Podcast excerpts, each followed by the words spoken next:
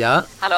Pizzeria Grandiosa? Ä Jag vill ha en Grandiosa capriciosa och en pepperoni. Haha, något mer? Mm, kaffefilter. Ja, Okej, okay. ses samma. Grandiosa, hela Sveriges hempizza. Den med mycket på. Ah, dåliga vibrationer är att skära av sig tummen i köket. Ja! Bra vibrationer är att du har en tumme till och kan scrolla vidare.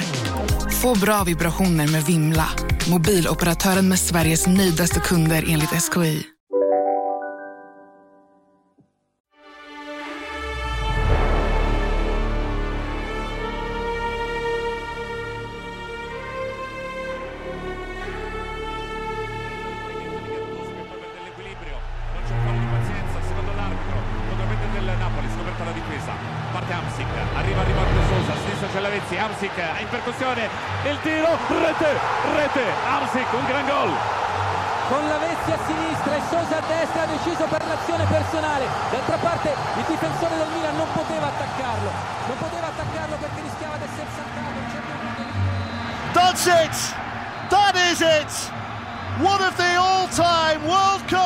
Upsets. Slovakia are going through. Italian ignominy. Slovakia have won here by three goals to two. An extraordinary outcome.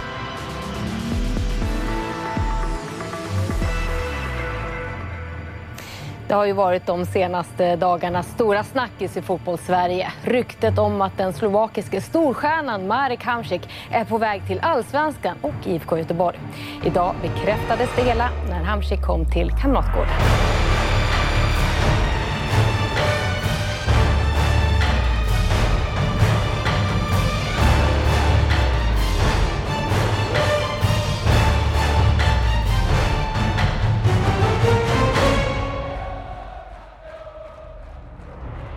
Nej, vi är ingen nyhetspodd, men när Marek Hamsik blir klar för IFK Göteborg känner vi att en historisk fördjupning är på sin plats. Varför då, kanske ni undrar? Tja, här är delar av hans CV. Antal matcher för Napoli 520, många som lagkapten. Antal mål för Napoli 121. Han slår alltså Maradonas målrekord. Vinnare av assistligan i Serie A två gånger. Uttagen i Serie A's All-Star Team tre gånger. 126 landskamper för Slovakien, många som landets kapten. Ja, alltså det är klart att det här avsnittet spelas in som konsekvens av eh, den senaste veckans lite oväntade händelsekedja. Men det som gör det extra roligt att spela in är ju just det här faktumet att vi hade faktiskt kunna göra ett avsnitt om Marek Hamsik alldeles oavsett var han hade hamnat den här våren. För så tung är den meritlista som du är inne och nafsar på och så stort är hans fotbollshistoriska avtryck. Marek Hamsik är ju då som bekant slovak och han kan absolut göra anspråk på att vara den allra mest berömda personen från sitt unga land. Han är i alla fall kaptenen som ledde sin nation till dess allra första mästerskap någonsin och som numera har gjort fler landskamper för Slovakien än någon annan, fler mål för Slovakien än någon annan. Och därtill då allt det här han uträttade nere i Italien. Det är ju en rätt tung ledarmantel att dra på sig när man tar över som eh, härförare där nere i en av Europas allra mest karismatiska klubbar. Men det gjorde Marek Hamsik och han bar därefter upp den där binden och den där ledarmanteln på ett smått häpnadsväckande sätt. För när han till sist då lämnade Neapel, då hade han gjort fler matcher för Napoli än någon annan spelare. Fler mål för Napoli än någon annan spelare. Han hade ju då gått om Diego Maradona i rekordböckerna och därtill så hade han tagit Napoli till klubbens allra första titel på 22 år, alltså sedan Maradonas tid. Så det är ju en meritlista med oerhört stor tyngd och vikt. Och därtill så känner i alla fall jag att det finns något litet mått av vrångbild kring Marek Hamsik här i Sverige. För visst, vi ser frisyren och vi ser tatueringarna och vi kollar kanske på lite klipp där vi ser målen och assisten. Och därifrån är det väl ganska lätt att tro att Marek Hamsik är den där lynniga individualisten som latchar sig fram genom livet. Men det är ju inte Marek Hamsik och just därför tänkte vi ägna några timmar åt att försöka bena ut vem Marek Hamsik är istället. Ja, och gör vi som vi brukar. Vi börjar från början. Va? Börja från början. Ja. Skruva tillbaka klockan några hundratusen år. Nej, det ska vi inte behöva göra, men vi kan såklart eh, i alla fall skruva tillbaka klockan lite knappt 34 år. För så lång tid har det gått sedan Marek Hamsik föddes. Och var föddes då Marek Hamsik? Han föddes i Banska Bystrica. Vad har du mer att säga om hans födelseort? Ja, det verkar rätt tråkig stad. Eller nej, inte tråkig stad, men alltså de st största ställena där är liksom att eh, landets poststyrelse utgår därifrån och att Skogsstyrelsen finns där också. Det är de största. Jävlar vad du lyckas förtråkiga Banska Bystrica. Ja. En stad där jag skäms för att erkänna att jag aldrig har varit. Jag har varit i Teplice och Zilina och sådana städer lite längre västerut, men aldrig i Banska Bystrica. Och jag tror att ska jag på något sätt sammanhangssätta den staden för vår publik, då ska jag hänvisa till ett sånt där viralt fotbollsklipp som du säkert har missat, men som alla under 50 faktiskt har sett. Det finns ett klipp där ute och ni vet vilket jag menar. Det där från en liten slovakisk arena där det spelas fotboll och så plötsligt mitt i allt så tuffar ett ånglok förbi nedanför huvudläktaren.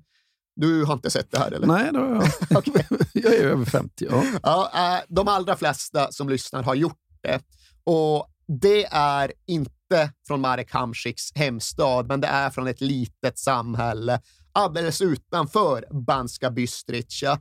Det är liksom från den miljön, den kontexten, de bergsregionerna som Marek Hamsik kommer. Klubben som har den där järnvägspenetrerade hemmaarenan heter Tatran Tjernobalog. Och Tatran, det hänvisar då till bergskedjan Låga Tatra som ligger precis just här. Och där finns det minsann både varg, björn och lodjur. Så Marek Hamsik kommer från de dimhöljda bergens sluttningar. ja.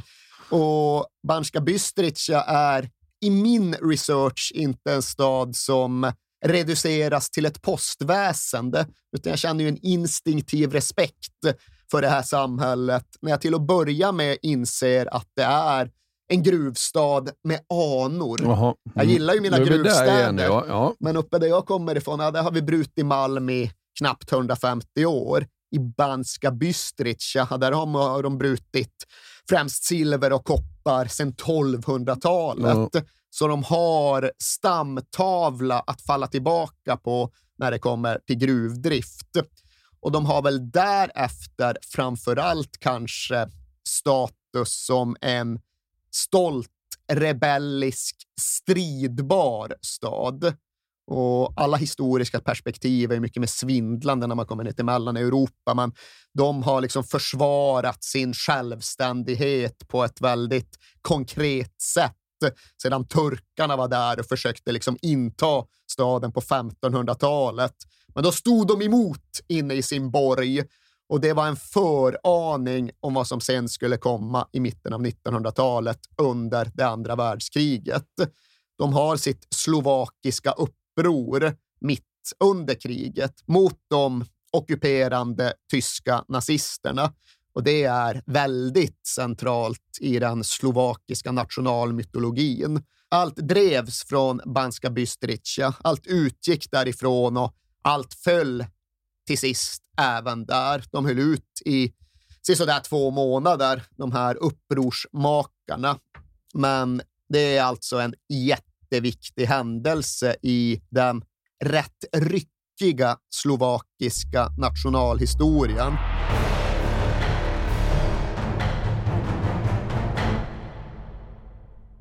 Jag vill inleda med att säga att det är garanterad jackpot på 13 miljoner på Stryktipset. Och fy fasen. Ja, visst. Skulle du behöva 13 miljoner eller? Ja, det skulle jag verkligen. Men vi måste säga först att vi är ju sponsrade av Stryktipset. Ett spel från Svenska Spel, Sport och Casino för dig över 18 år. Yes, och stödlinjen.se finns där för dig om du har problem med ditt spelande. Nej, men 13 miljoner ja. jackpot på Stryktipset, det är ju inte fel. Nej, då är det faktiskt dags att ladda en rejäl rad här känns det mm -hmm. som. Vet du vad som inte heller är fel? Nej. Födelsedagsfirandet och alla härliga mm. historier vi får in. Exakt, mm. för vi är ju mitt inne i Stryktipsets 90-årsfirande som vi firar med att läsa upp fantastiska historier från våra lyssnare. Yes. Som skickar in dem till kings at perfectdaymedia.se. Precis, bomba på nu. Det är åtta månader kvar på det här firandet, så att, uh, vi kör nu. Mycket Stryktipshistorier vill vi ha. Mm. Och i dagens har vi fått från Peter som skriver så här. Hej på er och tack för en helt otrolig podcast. Den har räddat mina veckor i snart fyra år. Tack så mycket Peter. Min historia är ganska färsk, men den om när det vände på stopptid gav kanske inte de största pengarna, men känslan i mig består. Jag spelar ofta för lite mindre pengar på Stryket, följer fotbollen men långt ifrån en nörd. Och allt såg väldigt bra ut senast, förutom på min etta på Manchester United mot Brentford. Mm -hmm. Var ändå väldigt, eh, var ändå väldigt nöjd med hur resten satt. Men på stopptid satte min nya favoritspelare, skotten McTominay, två mål och vändningen fullbordades. 64 rader blev 12 000 kronor. Tack för en bra podd. Det är podd. otroligt. Ja. Tack för en bra historia Peter. Ja, och som man älskar Scott McTominay. Gör man inte det? Ja, det gör man faktiskt. Han liksom kommer in i straffområdet jävligt bra faktiskt. Mm. Vi säger stort tack till våra vänner på Stryktipset. Tack.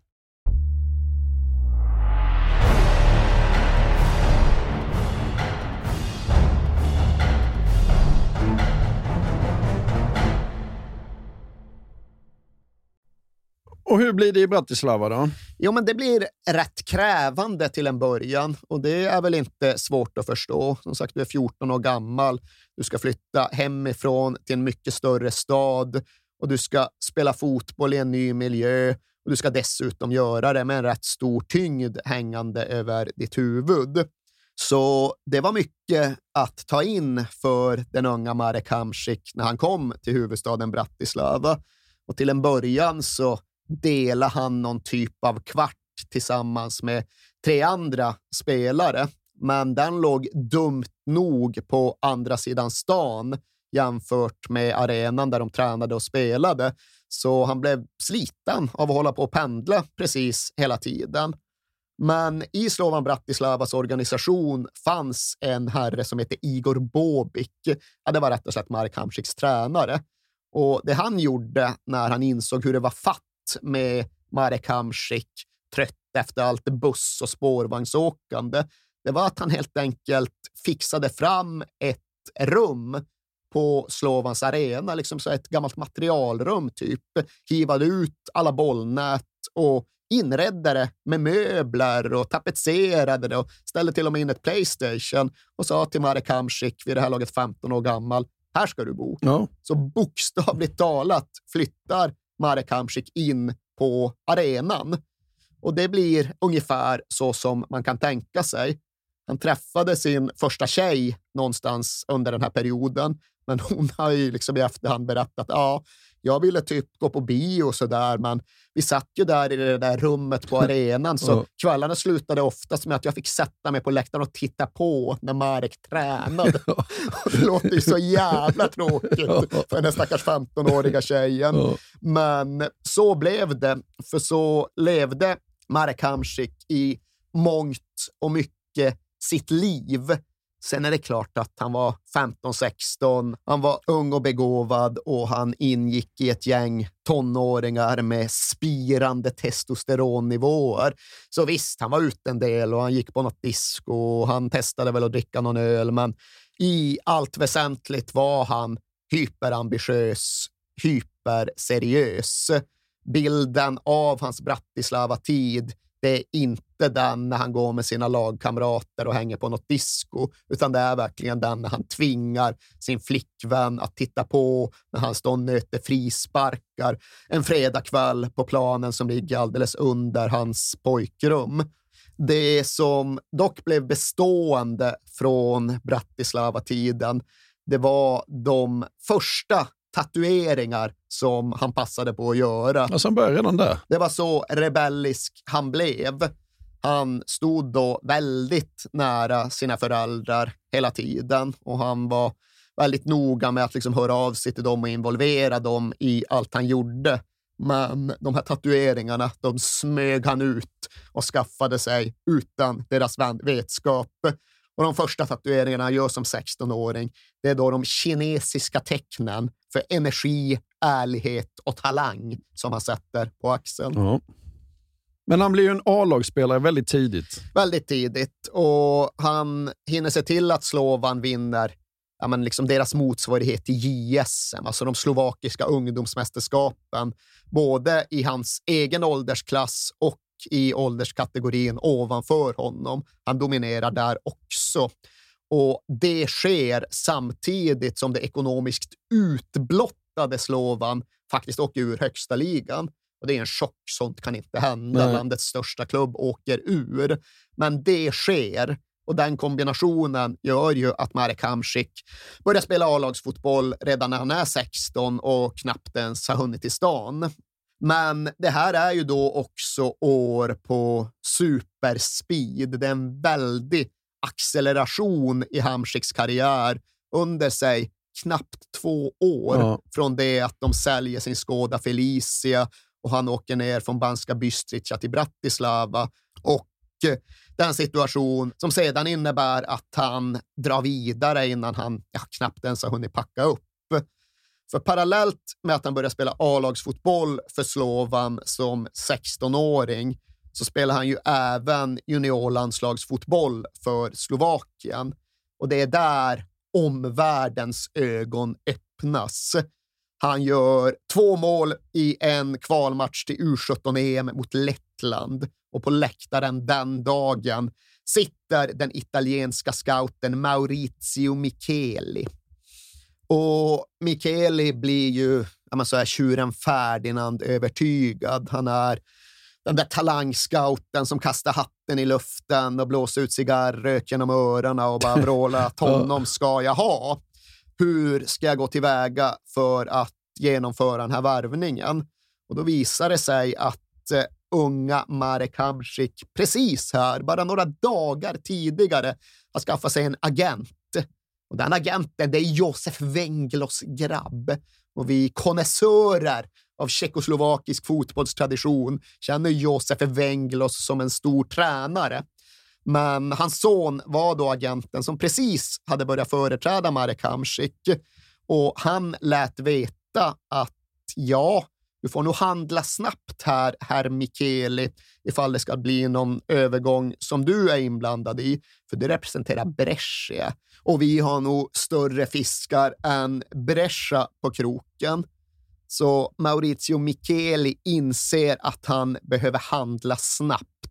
Han återvänder till bas och meddelar sin klubbledning att här går det att få loss en extraordinär talang om vi bara genomför affären i all hast. För den här gången kan det inte vara fråga om något provspel och några visa upp sig veckor och liksom någon se och lära och känna sig för-period, utan vi får lov att skriva kontrakt direkt. Vi får lov att köpa honom, inte osedd, men bara utifrån mitt öga. Och tro mig, det kommer vara värt det.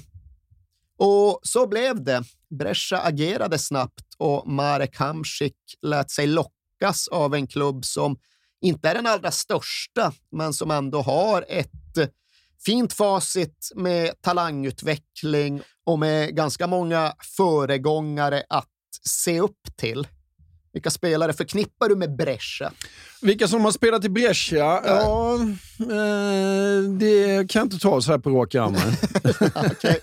ja, men de har ju just playmakers, bolltrygga mittfältare som någon typ av adelsmärke ja. när de ska värva in spelare. De tar ju dit Pep Guardiola. Ja. Hadji var där. Hadji var där. Roberto Baggio, såklart. Ja. Men på ett sätt egentligen framför allt Andrea Pirlo. Ja. För vi har nämnt Brescia ganska nyligen i den här programserien och det, vi gjorde, det gjorde vi ju då när vi positionerade dem som Atalantas stora rivaler. Just det. Och sanningen är ju att Atalanta och Brescia på väldigt många sätt påminner väldigt mycket om varandra som klubbar. Det är liksom talangodling där i sluttningarna ovanför Milano i de lombardianska bergen. Det är trivsamma välfungerande klubbar och på så sätt en bra miljö för Marek Hamsik att komma till. Men samtidigt inte ett sammanhang där det är självklart att alla bara ska trivas och frodas. För i grund och botten så blir det så att de slänger in Hamsik på deras ungdomsboende det är någon jävla ranch, höll jag på att säga. Det blir fel ord, men jag vet inte ja. vad den italienska motsvarigheten är. Men de har liksom någon stor stenkåk som heter La Fioeria di Montirone, ja. som ligger typ två mil utanför Brescia. Där fick han bo, därifrån fick han klara sig själv, därifrån förväntades han navigera sig fram i ett nytt land, en ny miljö, nytt språk. Och det kan ju bli riktigt tufft. Det kan ju bli Martin Bengtsson av alltihop, ja. även om han befann sig inne i den stora staden Milano. Men för Marek Hamsik var inte omställningen och kulturchocken lika stor som den kan vara för andra. Han hade ju redan gjort en stor flytt när han var 14. Han har bott på en arena också. Jag har bott på en arena ja. och det här var i grund och botten bara version två ja. av samma flytt. Okej, okay, det är ett nytt språk, men det är väl bara att se till att lära sig det. Och Den inställningen hade han och det innebar att det gick ett halvår och sen pratade han helt bruklig italienska. Ja. Och därefter så fortsatte ju bara de här raketåren som Hamsik faktiskt har i de mellersta tonåren. För det går bara ett drygt halvår efter det att han har flyttat till Brescia innan han står på planen som Serie A-spelare. Ja. I mars 2005 debuterade han som 17-åring som den tredje slovaken i Serie A. Och vilka? Nej, dit, dit ska jag inte ta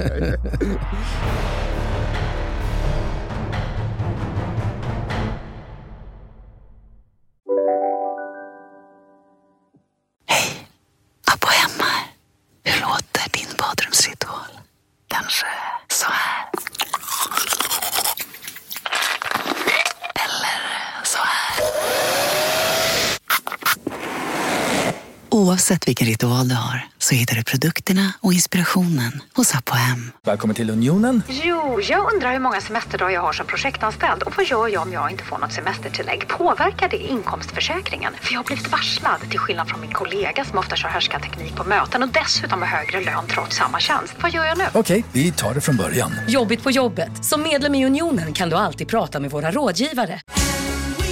Just nu till alla hemmafixare som gillar julast låga priser. En slangvinda från Gardena på 20 meter för vattentäta 499 kronor. Inget kan stoppa dig nu.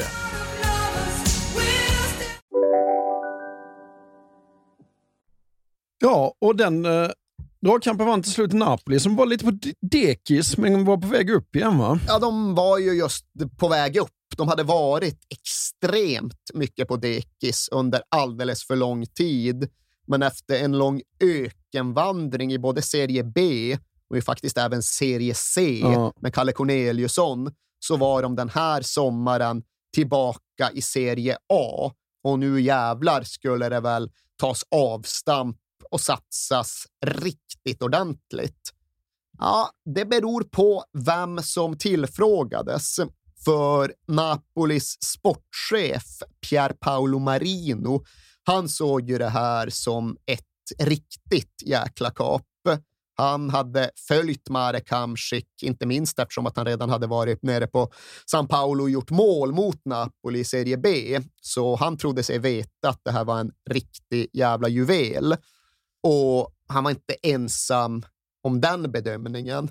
När Brescia till sist sålde Marek Hamsik för 5,5 miljoner euro så beskrev deras sportchef Gianluca Nani det som den mest smärtsamma försäljning jag någonsin har behövt genomföra i mitt liv.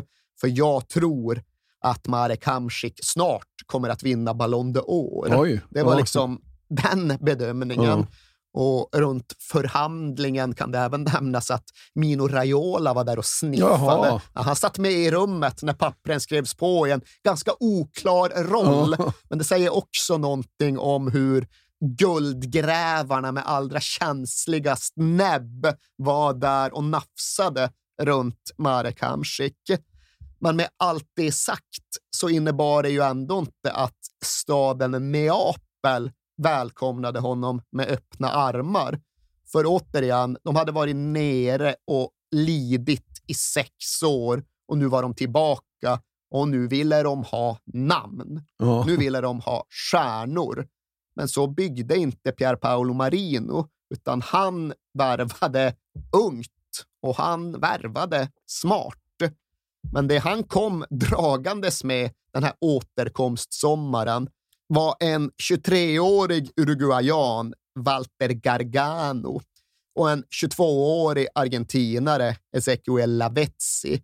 Och de kom då alltså direkt från Sydamerika. Mm. Den ena hade bara spelat i den uruguayanska ligan och den andra enbart i den argentinska. Så det var ju inga namn som folket i Neapel kände till. Och därtill då en slovak från Serie B som precis skulle fylla 20. Vad är detta? undrade de ljusblå massorna i Neapel. Så när Marek Hamsik för första gången kommer till Napolis träningsanläggning i Castel Volturno så möttes han av protestbanderoller som hängde där. Basta Giovanni, vogliamo campioni.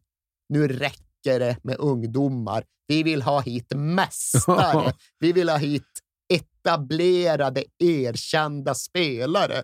Inga jävla uruguayanare från Danubio eller slovaker som knappt ens har lämnat tonåren. Vi är vana vid att hela stan skuldsätter sig för att ta hit Maradona. Liksom. Hit med honom. Inga Ja. jävla smarta, välscoutade ungdomsvärvningar. Det var verkligen vibben runt den här transfersommaren.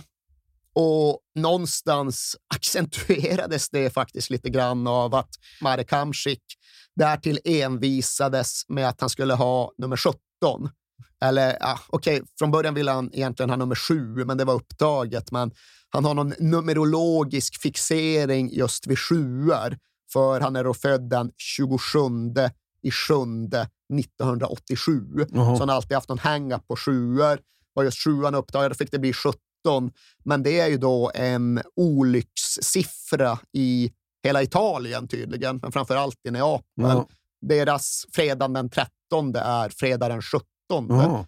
17 ska man akta sig för. Och givetvis är då den vidskepligheten som allra mest cementerad nere i Neapel. Ja, såklart. Där tror de Ja. liksom på det på allvar. Ja, ja, ja. Och där kommer den där jävla slovaken och ska ha den siffran av alla Napoli Parte Amsic, arriva il rimorchio Sosa, a sinistra c'è Lavezzi, Amsic in percussione, il tiro, rete, rete, Amsic, un gran gol. Con Lavezzi a sinistra e Sosa a destra ha deciso per l'azione personale. D'altra parte il difensore del Milan non poteva attaccarlo. Han är lagets bästa målskytt första säsongen han gör för Napoli. Och nästa säsong, ja, tickar på va? Det tickar på, men jag skulle nog ändå säga att hans andra säsong är nog faktiskt hans allra sämsta i Napoli. Även om han är bästa målskytt det året också. Men det lyfte inte riktigt för honom och laget funkar inte. Och Clint Eastwood-typen Edereia får kicken vad det lider och de testar med att ta in Roberto Donadoni istället. Men det blir inte heller någon riktig trampolineffekt, eh, utan Napoli slutar tolva. Nej, det här får lov att jassas upp några hack, tycker ägaren Aurelio De Laurentis och tar kraft tag inför kickstarten av säsongen 2009-2010. Då jävla styr Di Laurentiis upp ett sånt överdådigt presentationsparty på en 300 meters jättebåt nere i Neapels hamn. Nyförvärven kommer med helikoptrar och de andra kommer med speedboats. Och det här har egentligen ingenting alls att göra med själva historien, Nej. men jag nämner det ändå för att den där jättebåten heter Costa Concordia. Uh -huh. Och vad har vi för slutsatser av det? Ja, det var ju den som ligger upp och ner. Exakt. ja. Ja. Captain Coward. Kapten Ynkring. Ja. För en gång skulle en översättning som nästan blir bättre på svenska. Ja. Kapten Ynkrygg är en jävla bra titel på den där figuren eh, för Costa Concordia. Han var med om mycket på kort tid. Direkt efter att De Laurentiis hade introducerat Napolis nya säsong, ja, då blev den föremål för att Patti Smith spelade in någon jävla platta där. Och året därefter så kraschade den då utanför Toscanas kust. Och engelska tabloider har aldrig haft mer julafton Nej, det var på ju, den kaptenen. Det var ju dråpligt just för att eh, kaptenen övergav skeppet och så vidare. Men det var ju samtidigt också en tragedi. Ja, det var ju fan över 30 pers som ja, dog. Ja, ja, så vi får ju väga in det när vi sitter och tillåter oss några små Kapten Ynkrygg-skrock. Men han tar in en ny tränare också. Ja, det blir ju inte det, den take-off på säsongen 2009-2010 som De Laurentiis hade tänkt sig. Utan i oktober så tar han beslutet att Roberto Donadoni får gå. Det hade varken blivit hackat eller malet med honom. Och istället så testar Napoli med Walter Mazzarri. Och här kommer ju lyftet. Ja. Här blir det verkligen launch och take-off. För Napoli tar ny höjd ganska omedelbart. Det går bara några veckor och sen ska Mazzaris nya Napoli upp till Turin för att möta Juventus. Och ifall ni lyssnade på våra Maradona-avsnitt så vet ni att just matcherna mot Juventus innehåller ju en laddning som inga andra matcher gör för Napoli. Men lyssnade ni på Maradona-avsnittet så kan ni också ta med er att i det här läget, hösten 2009, ja, då hade inte Napoli vunnit borta mot Juventus sedan Maradonas tid. Mm årtionden hade gått och förlusterna hade staplats på hög och det här tycktes bli ytterligare en av dem. För sisådär en timme in i matchen så leder Juventus med 2-0. Men när matchen är slut, då har Napoli vänt och vunnit med 3-2 och Marek Hamsik har gjort både reduceringsmålet och till sist även vinstmålet då han stiligt och behärskat bredsidar upp en boll i krysset i 82 minuten och sen firar under borta sektionen. Och det är klart att den matchen, det målet, det lyfte honom ytterligare. Ja, han har hittat helt rätt vid den här tiden i Napoli och sen gör de ett väldigt bra VM i Sydafrika. Ja, till slut gör de det. Det börjar inget vidare, utan det börjar med turbulens inom truppen på alla sätt och vis egentligen. För det första som händer när Slovakien kommer ner till Sydafrika är att det blir något jäkla bråk, eller ja, ett direkt slagsmål på spelarhotellet mellan en journalist och den slovakiska förbundskaptenen förbundet tvingas liksom gå ut och dementera att han ska ha slagit till honom i nyllet. Och jag vet än idag inte exakt vad som hände mm. där. Däremot så vet jag ju vem som var den slovakiska förbundskaptenen som blev indragen i detta intermesso, men som dessförinnan hade vågat ge kaptensbindeln till Marek Hamsik, för han hette ju Vladimir Weiss och vad är speciellt med någon som heter Vladimir Weiss i den slovakiska fotbollshistorien? Ja, det vet jag inte. Det är att det finns tre stycken Vladimir Weiss i rakt nedstigande led. Vladimir Weiss den första, han tog OS-silver med Tjeckoslovakien 1964. Vladimir Weiss den andra, det var då förbundskaptenen som ledde ett självständigt Slovakien till sitt första mästerskap. Och Vladimir Weiss den tredje, det var ju den framfusiga yttern som deltog i detta mästerskap. -huh. Så det är idel, ädel fotbollsadel -huh. i den slovakiska Weiss-släkten. Men även om den där turbulensen blåste förbi så fick liksom inte Slovakien fram någon harmoni för den sakens skull när VM-bollarna väl började rulla. För premiärmatchen spelas mot Nya Zeeland på en rätt folktom arena i den oglamorösa VM-orten Rustenburg. Och det är såklart en match som slovakerna räknar med att vinna. En match som de tycker sig behöva vinna, men som de inte vinner. De leder med 1-0, men de spelar knackigt och de klarar inte av att säkra upp matchen. Och istället kommer det där inlägget som leder fram till det där kvitteringsmålet i 93 minuten.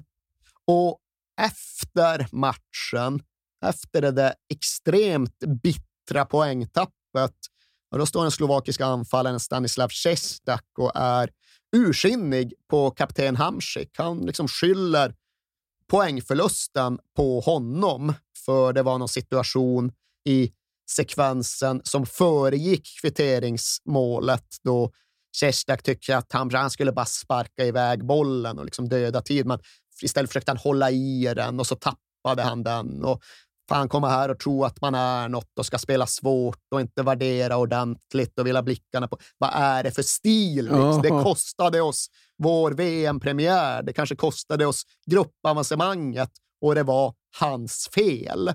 Så det väckte såklart en eh, situation som behövde hanteras internt och allt detta späddes sen på med en fullständig icke-insats i gruppspelets andra match.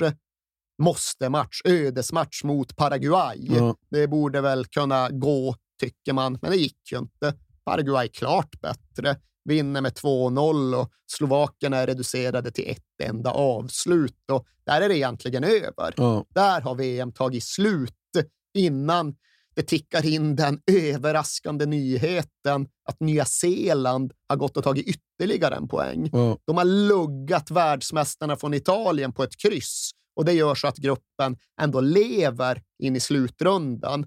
Men bra ser det ju inte ut för Slovakien, som då inte har lyckats spela någon fotboll överhuvudtaget, måste nu besegra Italien. Ja. Italien som alltid pressa fram det resultat som situationen kräver. Italien som har deltagit i alla VM-slutspel på den här tiden och Italien som 2010 är regerande mästare. Men därefter ja, följer ju den allra mest klassiska matchen som spelats i slovakisk idrottshistoria. Ja. Det är nog inte för stora ord att använda. Nej. Och det fyller mig med lite värme att kunna säga att jag minsann var där på plats Jaha. och såg det hända. Var det? Ja, ja, ja. Ja. Det är klart att man inte missar den matchen. Nej. Känner att det ligger något och bubblar under ytan. Och slovakerna exploderar till sist. De tar ledningen och de gör 2-0. Ett mål som Marek Hamsik passar fram till.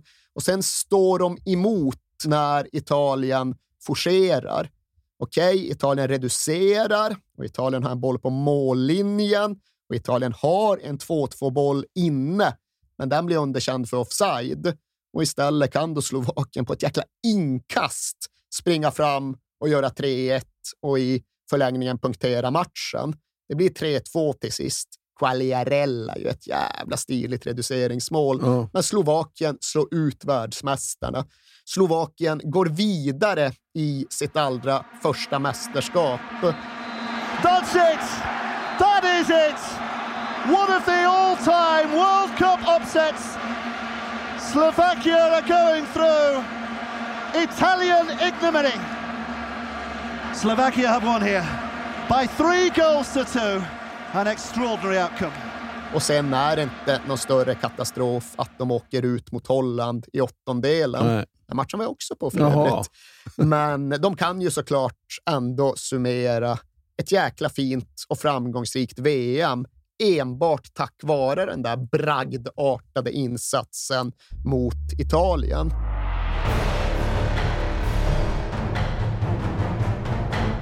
De åker ur Champions League, men de tar ändå sin första titel som Maradona. Ja, de går inte lottlösa från den här 2011-2012 säsongen, för de tar sig hela vägen fram till finalen i Coppa Italia. Och precis som du säger, de har inte vunnit någonting på 22 år. De har inte vunnit någonting sedan Diego Maradonas tid. Och de ser ärligt talat inte ut att göra det den här gången heller, för de står mot Juventus. Ja. Och det är ett starkt Juventus. De har inte förlorat en match på den säsongen. Nej, inte på ett år. Ett, ett kalenderår har gått utan att Juventus har förlorat en enda match. Ja. Det är Conte som är där och är liksom vinnarpsykotisk. Och finalen ska dessutom bli det stora farvälet till Alessandro Del Just det, Piero. ja. Det är hans sista match, så det är liksom inte ett alternativ för Juventus att förlora. Men förlorar gör de och Marek Hamsik avgör. Cavani har dragit dit 1-0 på straff, men allt står fortfarande och väger in i matchens slutskede.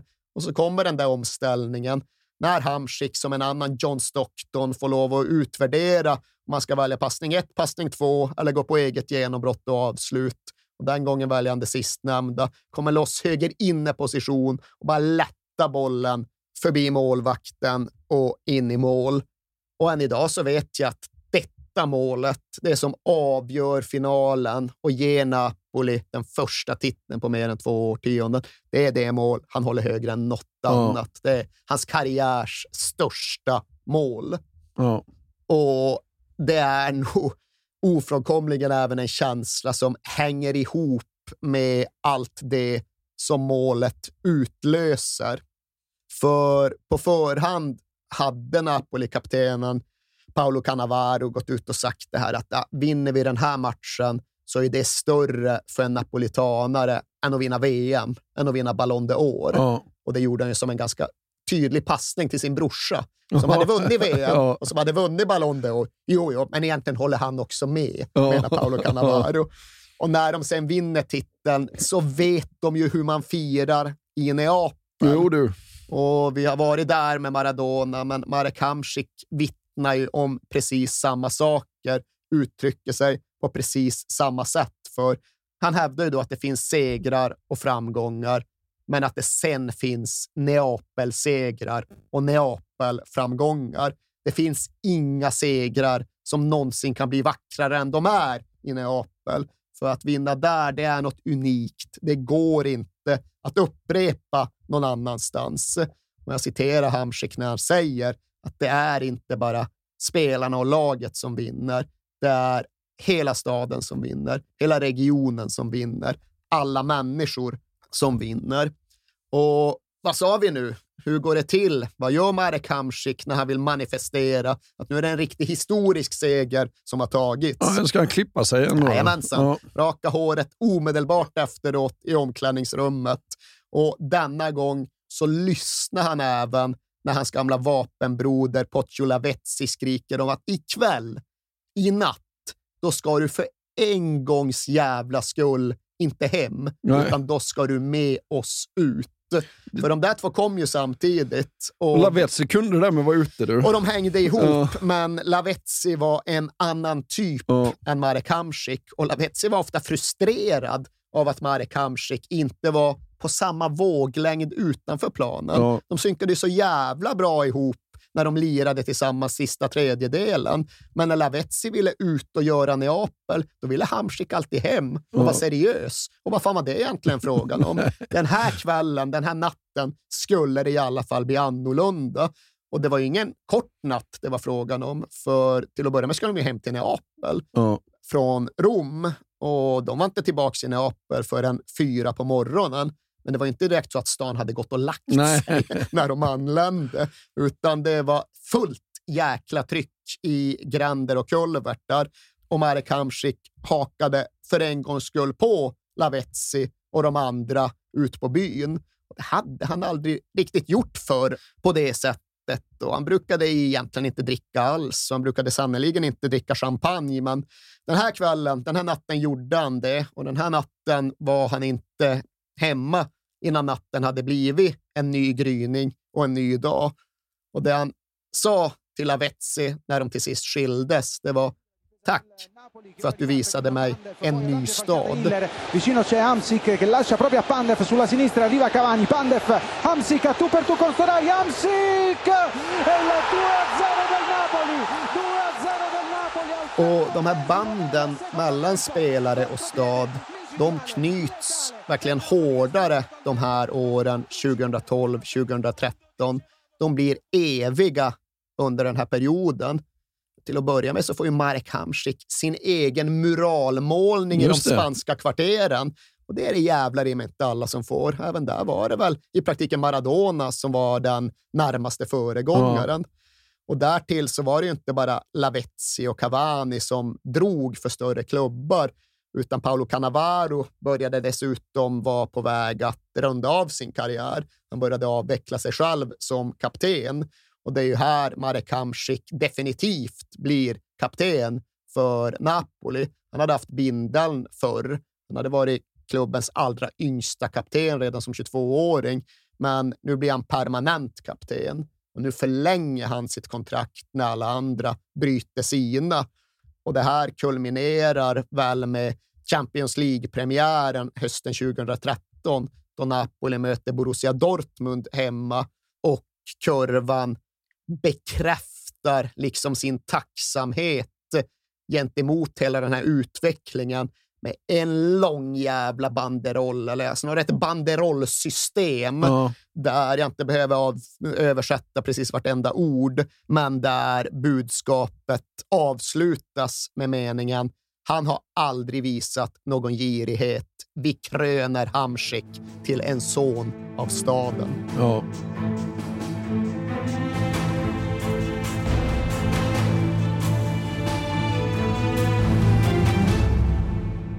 Men fotbollsmässigt funkar det ju inte riktigt för Hamsik under Benitez, va? Fotbollsmässigt tycker jag ändå att det funkar bra. Han fortsätter ju prestera på en väldigt hög nivå i en lite ny roll, men det är väl kanske snarare personkemiskt som det aldrig riktigt stämmer. Han får inte någon fungerande relation riktigt med Benitez. Han känner ingen riktigt värme i relation till honom och han har alltid kvar det där intrycket av att Benitez egentligen föredrar sina spansktalande nyförvärv. Och Hamsik känner att han lär sig en del taktiskt av Rafa Benitez, men att han inte växer som person Nej. under honom. Och de får ju den där kuppbucklan och den var värd att tatuera in. Men Rafa Benitez-eran får till sist en ganska bitter slutpunkt när Napoli förlorar Europa League-semin mot Dnipro, Dnipropetrovsk våren 2015. Mm. För det var ju ett dubbelmöte de själva kände att de borde ha vunnit. Och det hade ju varit något. Mm. Det där med att nå en final, kanske till och med vinna en buckla i Europa. Det är en förlust, ett uttåg som Marek Hamsik, så vitt jag vet, än idag håller som karriärens värsta. Det var den suraste jäkla torsken av dem alla ja. att bränna mot Nipro där i Europa League-semin. Ja.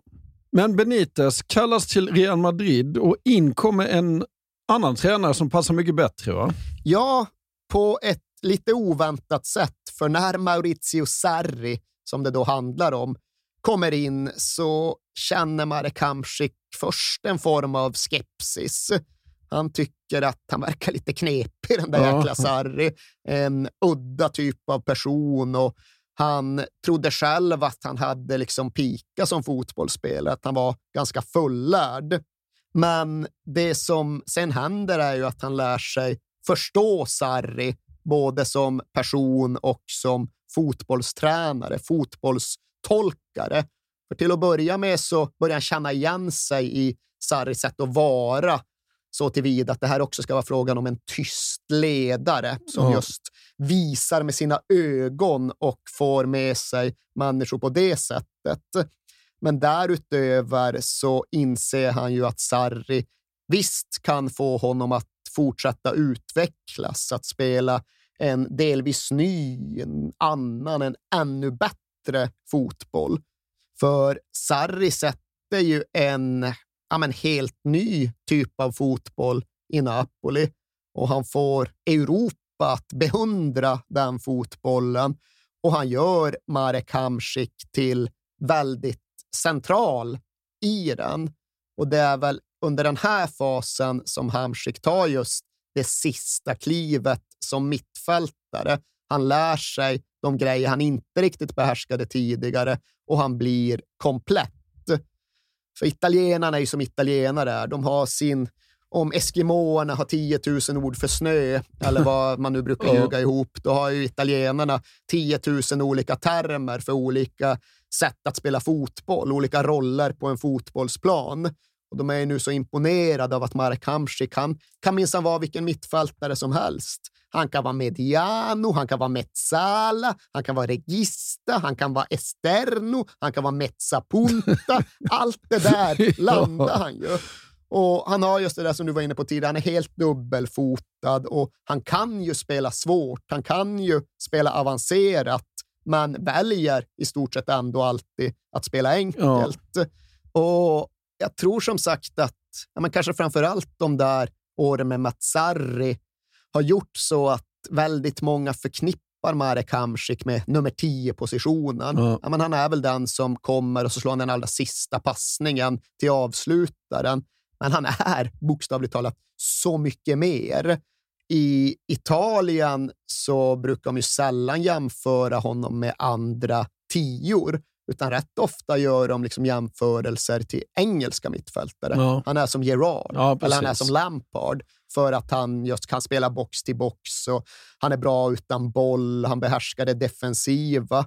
Och ifall du petar lite med en pinne på Marek Hamsik och tvingar honom att beskriva sig själv på ett lite positivt sätt, då menar jag att han vill se sig själv som 360-mittfältaren, alltså 360 graders mittfältaren som kan spela åt alla håll, i alla riktningar, som täcker hela cirkeln av en mittfältares kvaliteter. Och är man fostrad i den italienska fotbollen som han är, har man jobbat med Maurizio Sarri över tid som han gjorde, då kommer det ju också att eh, utveckla en ja, men väldigt detaljerad taktisk förståelse. Mm. Och Det gäller alla, men det gäller såklart vissa i högre grad än andra. Och både Matsari och sen Sarri har pratat om Hamsik i termer som att det här är inte bara den mest kompletta mittfältaren i Italien, utan det är även den taktiskt bästa mittfältaren mm. i Italien. Så just det där med hans spelklokhet, det bör också betonas. Och spelklokhet är ju såklart inte bara att veta när man ska släppa iväg rätt sista passning i exakt rätt ögonblick, utan det handlar ju minst lika mycket om vilka ytor man dödar för motståndarna när de har bollen. Inte nödvändigtvis vilka boll man erövrar, utan just vilka ytor man ja. dödar, vilka spelare och vilka passningsvinklar man täcker bort. Och där hävdar ju alla Hamsiks tränare att han är mer eller mindre ohotad. Ja. Jag måste bara säga också, för att när Sarri blir tränare eh, i eh, Napoli, så han har ju inte världens mest imponerande CV när han kommer dit. Beror på vem som utvärderar det, men okej. Okay. Nej, men okej. Okay. Han håller kvar Empoli i Serie A i hans stora merit, typ. Eh, men, ja, men då ringer de upp Maradona och säger, men vad tycker du om att Sarri tar över? Han förtjänar inte Napoli.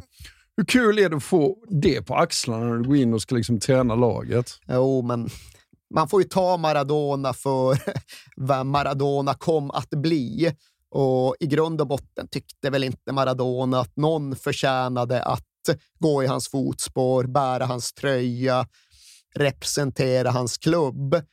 Och jag vet inte hur Diego Maradona egentligen kände från början när det blev tydligt att Marek Hamsik inte bara närmade sig hans rekord, utan han skulle ju faktiskt komma och slå det. det. Jag vet inte om Maradona grymtade, gruffade och bråkade, men jag vet ju faktiskt att när det väl skedde så skickade Diego Maradona en hemlig present. Jaha. Att till en början så sa i alla fall inte Hamsik vad det var. Jag har fått en present, men jag tänker inte berätta vad. Och sen tänkte jag, men han mjuknar väl efter några år. Men jag har fortfarande inte sett eh, no, det.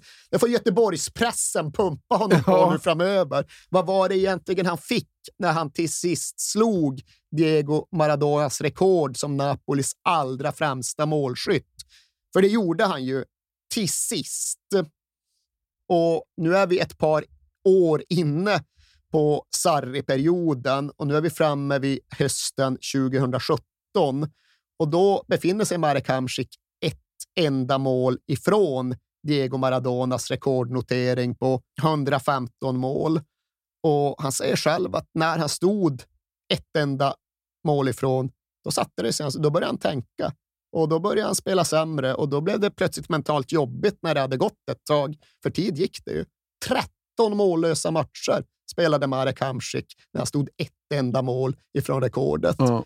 Och Det är klart att det skulle komma. Det skulle oundvikligen komma, tyckte man. Men ja, en korsbandsskada senare, så vad tusan vet man. Nej. Så det går flera månader och 13 mållösa matcher innan han till sist då placerar upp den i krysset mot Torino. Och när han väl har tangerat Maradonas rekord, ja, då släpper någonstans den mentala blockeringen. För sen gör han mål igen matchen efter och så gör han mål igen i matchen efter det. Och sen är det plötsligt en lucka ner till Diego Ja. i rekordkolumnen. Jorginho vede lo scatto di Mertens, la mette giù bene Mertens, la posizione è regolare. Mertens in area all'indietro per il 3-0, firmato Marek Hamsik. È una lezione quella che il Napoli sta impartendo al Torino. Tre reti in meno di mezz'ora per la formazione di Sarri. Och nu börjar Hamsiks tid rinna ut i Neapel, va? Faktiskt så är det ju så, för även om man alltid finns med i Sarris startelva så finns han aldrig med i den slutelva som Erik Hamrén säkert hade pratat om. Ja. Han är inte i allra bästa fysiska form och han blir utbytt hela tiden. Han spelar bara 7 90 minuter under säsongen 2017-2018 och han berättar själv om hur det där verkligen, verkligen satte sig på hans huvud. Han var helt säker på att efter 60-65 minuter, då var det slut varje match Ja. och det kom att prägla hans insatser. Just den här matchen mot Juventus borta, det som skulle vara hans största match i klubben, så menar han själv att han var rätt oduglig efter paus, för då var det bara en enda nedräkning till att skylten skulle komma upp. Och när han såg Piotr Zielinski börja värma upp där efter 55-60, ja, då la han mer eller mindre ner. Ja. Det är klart att det är inte den versionen av sig själv som man helst vill vara som kapten för Napoli. Men när skylten kommer upp och när han blir utbytt i toppmatchen mot Juve, då går han ju mot sidlinjen och mot bänken och vrålar bara “Vai, voglio vincere” till Sarri och alla som vill lyssna. Stick, jag vill vinna! Ja. Och han hävdar så här, jag aldrig skrikit så högt. Nej. Det var liksom ett frustrationsvrål ur avgrunden. Och allt det här innebar givetvis att hela hans situation var rätt oklar sommaren 2018. Skulle han verkligen stanna i Napoli på de här premisserna? Eller skulle premisserna bli annorlunda? För nu bytte ju Napoli tränare igen och vad skulle det komma att innebära? Och även om Marek Hamsik hade lovat inför både sig själv och den hemstad som hade adopterat honom att han aldrig skulle spela för någon annan europeisk toppklubb, vare sig om det var i Italien eller England, så visade det sig att det faktiskt fanns andra alternativ och intressenter också. Det hade kommit in ett bud från Kina och det budet var ju inte litet. Nej. Hans egen ekonomiska framtid var såklart tryggad sedan länge, även om han aldrig hade tjänat några otroliga pengar i Napoli. Tre miljoner euro om året Jaha. låg han på mot slutet. Och det är ju pengar det också, men det är ju inte i närheten av vad andra spelare av Marek Hamsiks kaliber kunde tjäna. Nej. Och det var inte i närheten av vad han erbjöds att tjäna långt där borta i öster. Så sommaren 2018 vacklar han, han tvekar, han lutar mot Kina, men det finns annat som lutar åt andra hållet. Själv beskriver han det som att Neapel ja, men det fungerar som en magnet för honom. Han liksom försökte dra sig loss och så bara sög Ja. in honom igen. Och därtill så ville hans familj inte flytta. Nej. De tänkte inte flytta. Visst, ska du till Kina får du dra själv, Ja. men det är roligare om du stannar. och Marek Hamsik berättar då att han liksom sitter, han funderar, han pratar i telefon med olika agenter. Han har mycket att hantera. Och då ska hans fru, Martina den andra, bara skjuta fram ett papper framför honom när han är inne i något av alla de här telefonsamtalen. På det pappret står det bara 501, 501. Och det var då antalet eh, Napoli-matcher som Marek Hamsik hade spelat i det läget. Ja. Och både Martina och Marek och alla andra visste att det inte är speciellt långt upp till 511, 512, 513 siffran som skulle innebära att Marek Hamsik gjort fler matcher för Napoli än någon annan. Och det betydde något för honom. Ja. Det betydde något för familjen. Och jag tror att det är en överdrift att säga att det blev avgörande.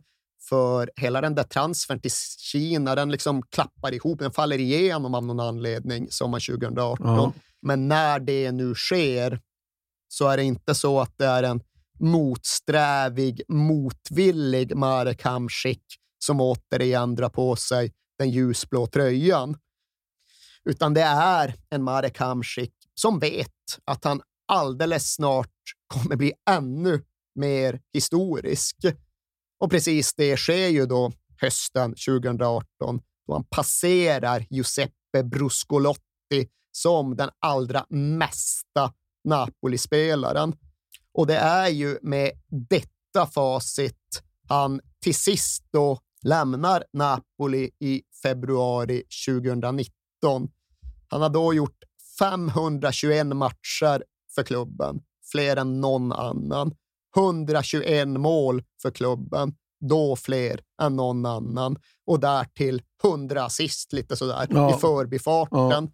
Och det är många siffror som man blir smått eh, stum av beundran inför. Inte minst också den här sviten som Hamsik radade upp ja, men alldeles innan han flyttade. För mellan april 2015 och september 2018 så missar han inte en match Nej. för Napoli i Serie A.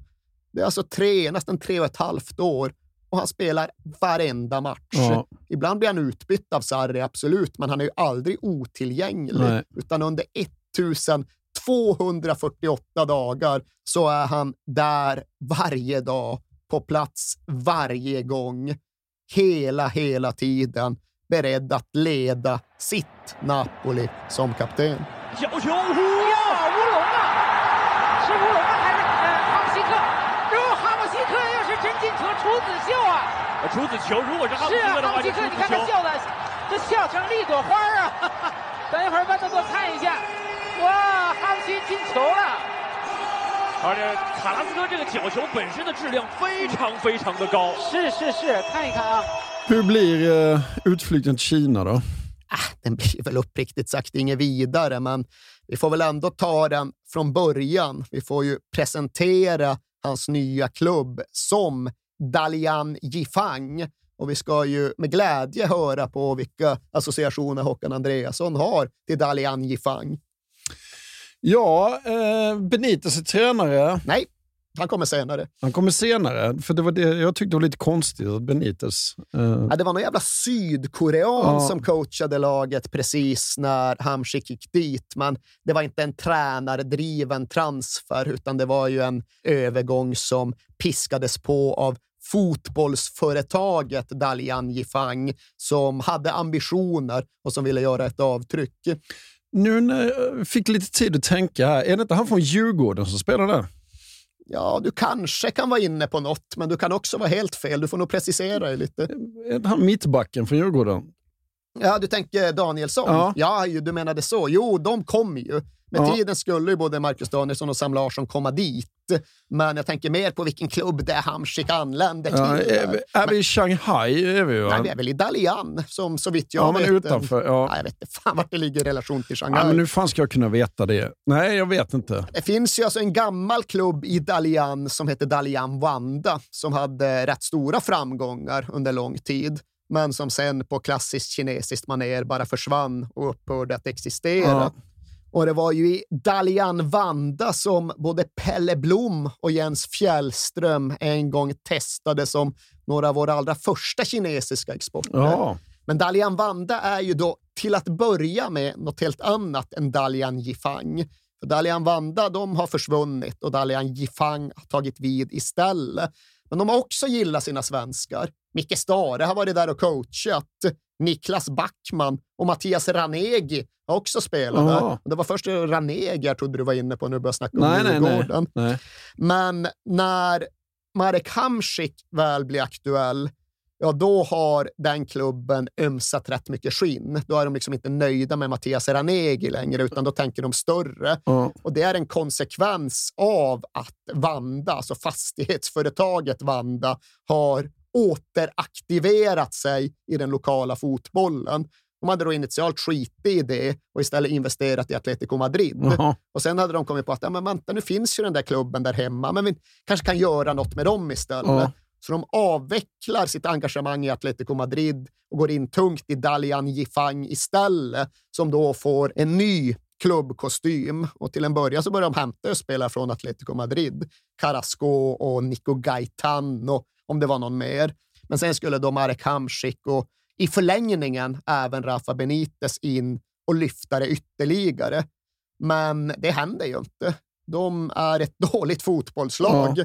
och de får en trög start när Hamsik kommer dit och de sladdar i ligan och nedflyttningsstrecket strecket hotar och Hamsik trivs inget vidare.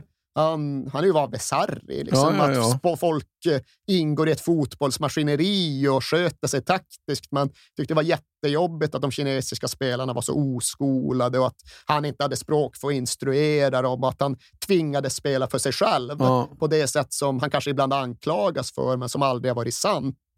Utan han såg till att klubben klarade sig kvar, men hade ändå en jobbig första säsong. Och sen kom andra året och det blev bara ännu sämre. Ja. För det, ja, det hände en del både i Kina och i världen i övrigt under år 2020. Coronaåret såklart. Ja. Och även om då Rafa Benites lag hade bestämt sig för att plocka in ett par landslagssvenskar så hann de ju inte ens visa upp sig innan det var dags att sitta i en oändlig karantän. Ja.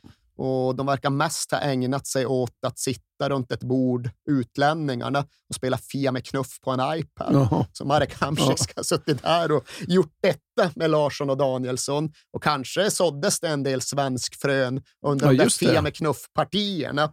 Men när det väl var dags att spela fotboll igen så fick de bara försöka rädda det som räddas kunde.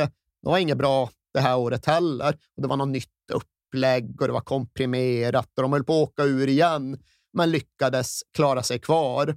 Men oberoende av det så har det ju kommit att visa sig att den kinesiska fotbollsguldruschen, den tog någonstans definitivt slut i samband med pandemin för den här gången. För redan innan pandemin hade staten börjat skärpa det, liksom var jättehöga skatter på utländska nyförvärv och det var inte alls samma löneläge. Men även om det är staten som sätter spelreglerna för den kinesiska fotbollen så har det ju varit företagssektorn som har finansierat den. Och nu i samband med pandemin, då är de där före, moderföretagen har fått ekonomiska problem. Så nu stänger de ju bara igen. Jaha. Mästarna i Kina la de ju bara ner häromveckan. Nej, nu finns inte klubben längre. Och det är liksom den vibben som omger den kinesiska fotbollen just nu. Och det var den kinesiska fotbollen som Marek Hamsik rätt och slätt såg till att lämna. Ja. Men varför är han på väg till IFK Göteborg? Ja, att han hamnar i just Sverige har ju framför allt att göra med olika transferfönstren och hur de stängs och hålls öppna. Men huvudanledningen till att han orkar göra en så obekväm flytt, det tycks ju verkligen vara att han alltjämt brinner för sitt slovakiska landslag. För även om han närmar sig 34 och även om han knappast spelar någon Champions League-fotboll igen, så brinner han då alltjämt för det landslag som han fortfarande leder. Och han är ju historisk. Han är ju ohotad i den slovakiska idrottshistorien. Vad är nu 122-123 landskamper, 25-26 mål någonting och utan motstycke i de historieböckerna.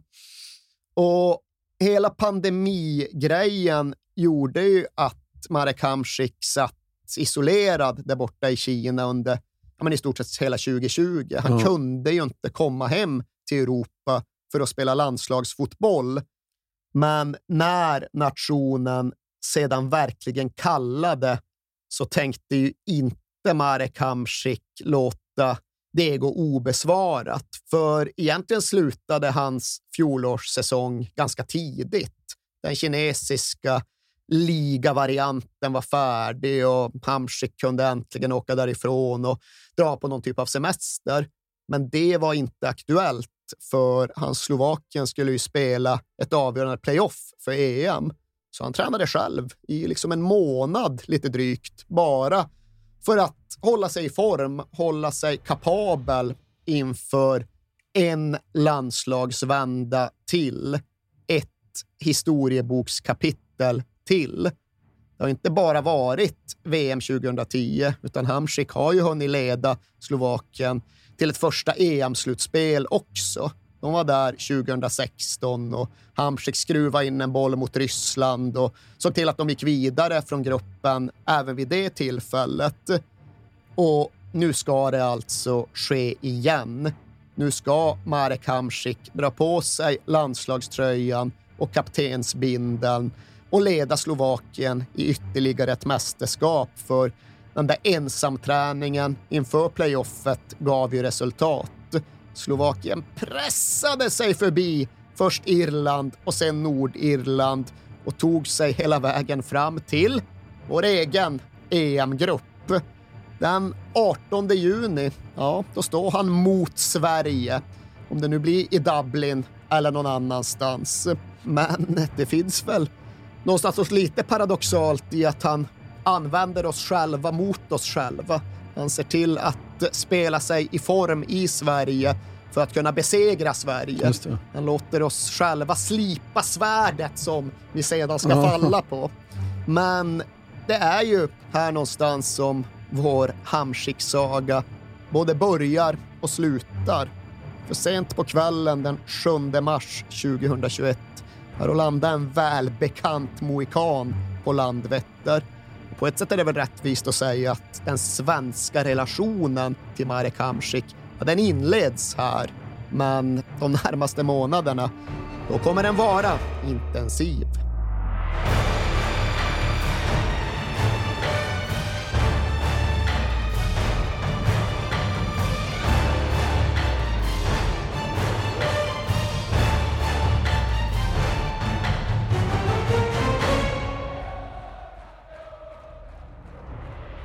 Du har hört When He Was King om Mark Hamsik. Fortsätt gärna mejla oss på kings.perfectdaymedia.se och följ oss hemskt gärna på Instagram så får ni se bilder till det vi pratar om också på WWK podcast. Sen kör vi en tröja också Erik va? Ja, men det är klart som tusan vi gör det. Jag har än inte sett det färdiga motivet, men jag vågar drista mig till att påstå att det kommer inkludera en mohikan. Och det presenteras då på torsdag klockan 10 på www.k merch olika kanaler. Så ta tag i toppkammen för nu åker den. Vi hörs nästa vecka. Ha det bra till dess. Hej då! Den här podcasten är producerad av Perfect Day Media.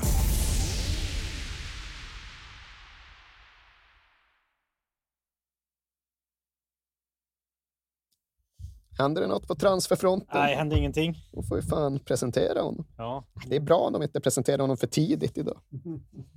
Ju färskare, desto bättre.